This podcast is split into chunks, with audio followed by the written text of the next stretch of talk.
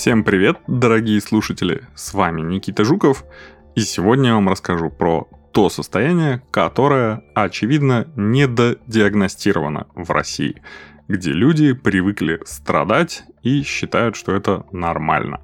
Да, речь пойдет про депрессию.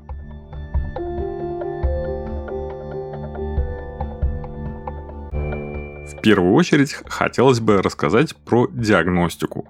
Депрессия диагностируется чисто клинически, как и любое другое психическое расстройство. Если посмотреть в международную классификацию болезней, которой пользуется весь мир, включая эс эн гэ, то первый пункт будет выглядеть так. При типичных легких, умеренных или тяжелых депрессивных эпизодах человек страдает от снижения настроения, уменьшение энергии и снижение активности.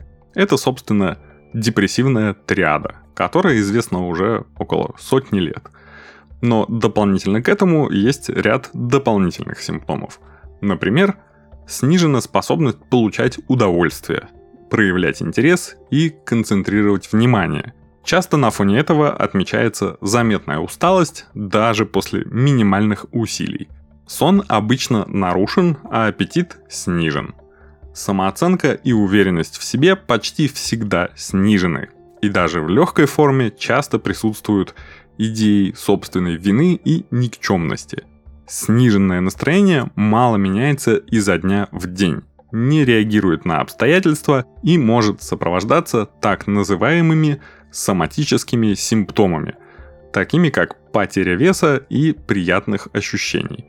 Пробуждение утром за несколько часов до обычного времени, выраженная психомоторная заторможенность, возбуждение, потеря аппетита, потеря веса и снижение либидо. Для легкого депрессивного эпизода нам достаточно двух-трех пунктов из перечисленных.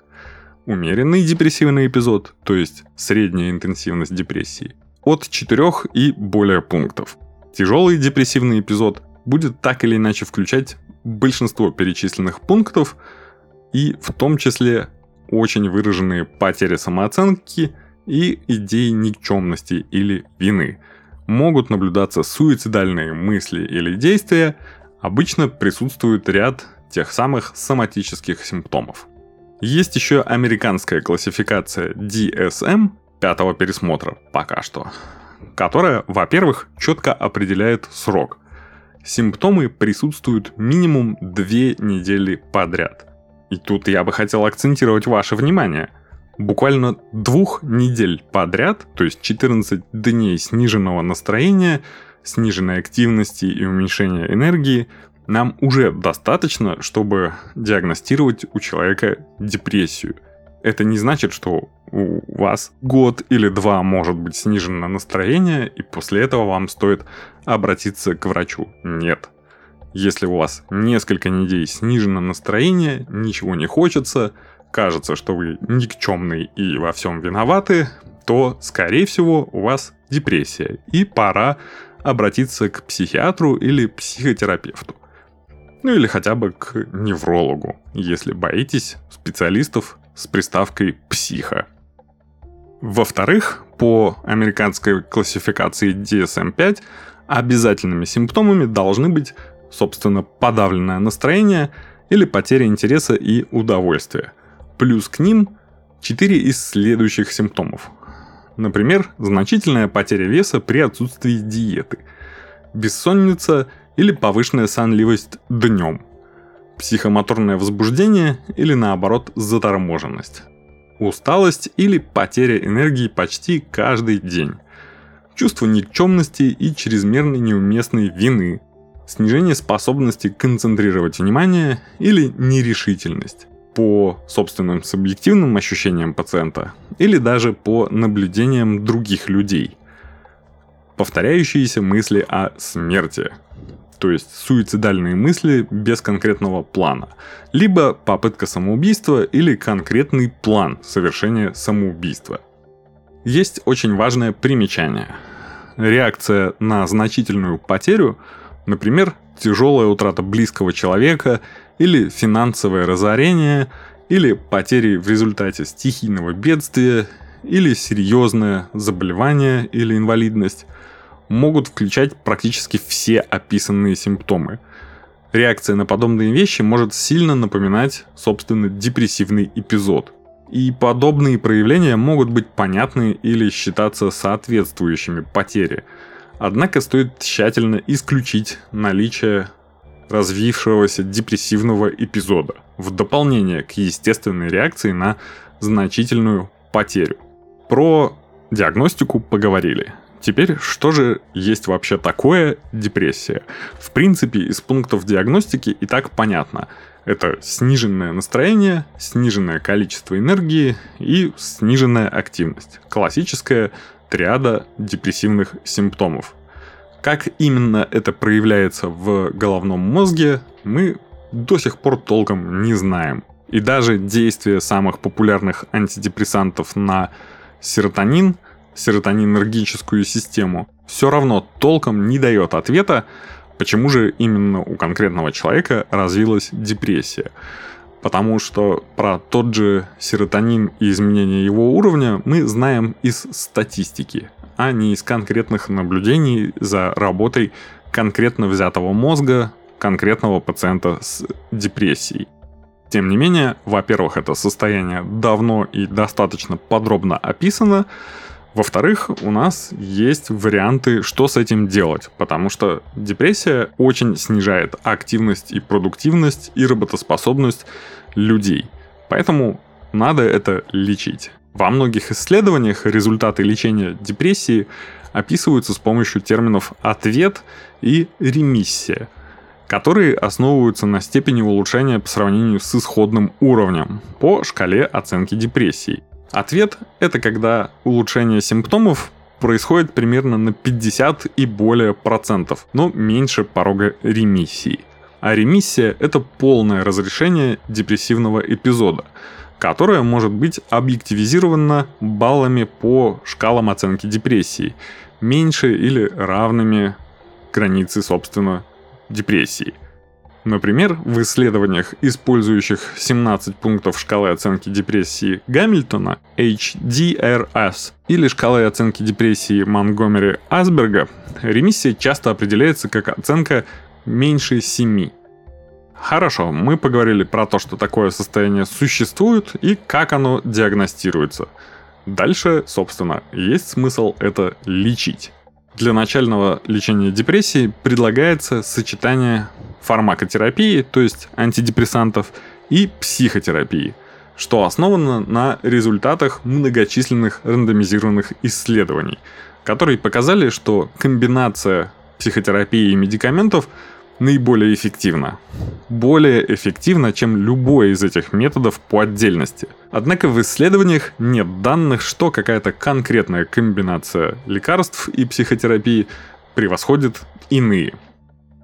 Разумной альтернативой комбинированной терапии для начального лечения депрессии является фармакотерапия или психотерапия. Антидепрессанты и психотерапия продемонстрировали эффективность в качестве монотерапии в большинстве исследований. Кроме того, большие рандомизированные исследования, которые сравнивают терапию медикаментами и психотерапию у амбулаторных пациентов с депрессией, показывают, что преимущества каждой из этих методик были сопоставимы. Антидепрессанты вообще в целом чаще изучаются и используются, чем сочетание антидепрессантов и психотерапии, или отдельно только психотерапия, поскольку антидепрессанты обычно более доступны и удобны, чем психотерапия. А некоторые пациенты сами больше предпочитают чисто фармакотерапию. При выборе схемы лечения следует учитывать также коморбидность, психосоциальные критерии и стоимость. Опять же, стоимость таблеток нередко будет намного меньше, чем постоянные сеансы психотерапии. Использование фармакотерапии плюс психотерапии или только фармакотерапии или только психотерапии при депрессии соответствует большинству международных рекомендаций. Поэтому врач на приеме, который диагностировал у пациента депрессию, вполне волен выбирать из этих трех вариантов терапии. на собственное клиническое усмотрение и учитывая запросы пациента. Если смотреть на виды психотерапии, а также подвиды, различные школы и так далее, окажется, что их там десятки, если не сотни или тысячи, в общем. Количество стремится к бесконечности, но самое интересное, что если мы будем говорить про научно обоснованную медицину, то есть доказательную медицину, наибольшее подтверждение получила когнитивно-поведенческая психотерапия. Собственно, она и родилась из того, что психотерапевты решили как-то стандартизировать и объективизировать свои подходы. В ка пэ тэ, когнитивно-поведенческой терапии, используются подходы практически из всех классических психотерапий, типа гештальта, психоанализа, схемотерапии и так далее. Но они подведены к научному обоснованию и многократно протестированы на различных пациентах. Не сказать, чтобы эта психотерапия прям реально лучше, чем все остальные, но она, по крайней мере, имеет какие-то доказательства и прошла достаточно серьезную стандартизацию. Если говорить про психотерапевтов, которые придерживаются подхода ка пэ тэ, то они все примерно одинаково работают. Это прекрасно, потому что между такими специалистами даже в рамках одного и того же пациента будет действовать некоторая преемственность. Про психотерапию особенно важно знать и помнить, что это не то же самое, что нам показывают в кино, когда пациент лежит на кушетке, смотрит в потолок и рассказывает про свои детские травмы психоаналитику. Нет. Когнитивно-поведенческая терапия – это в первую очередь выработка навыков.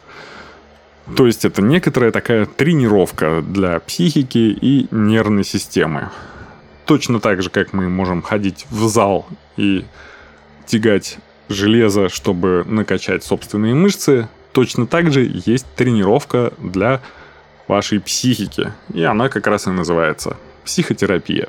Если говорить про антидепрессанты, то можно закопаться на многие часы подкаста. Поэтому, я думаю, мы расскажем про это в отдельной главе. Так что следите за нашими выпусками и всего вам хорошего. Если будете чувствовать, что с настроением что-то не то, и это продолжается достаточно долго, не стесняйтесь обращаться к психиатру или психотерапевту. Депрессия – это не слабость, это болезнь. И никто не виноват в собственной болезни.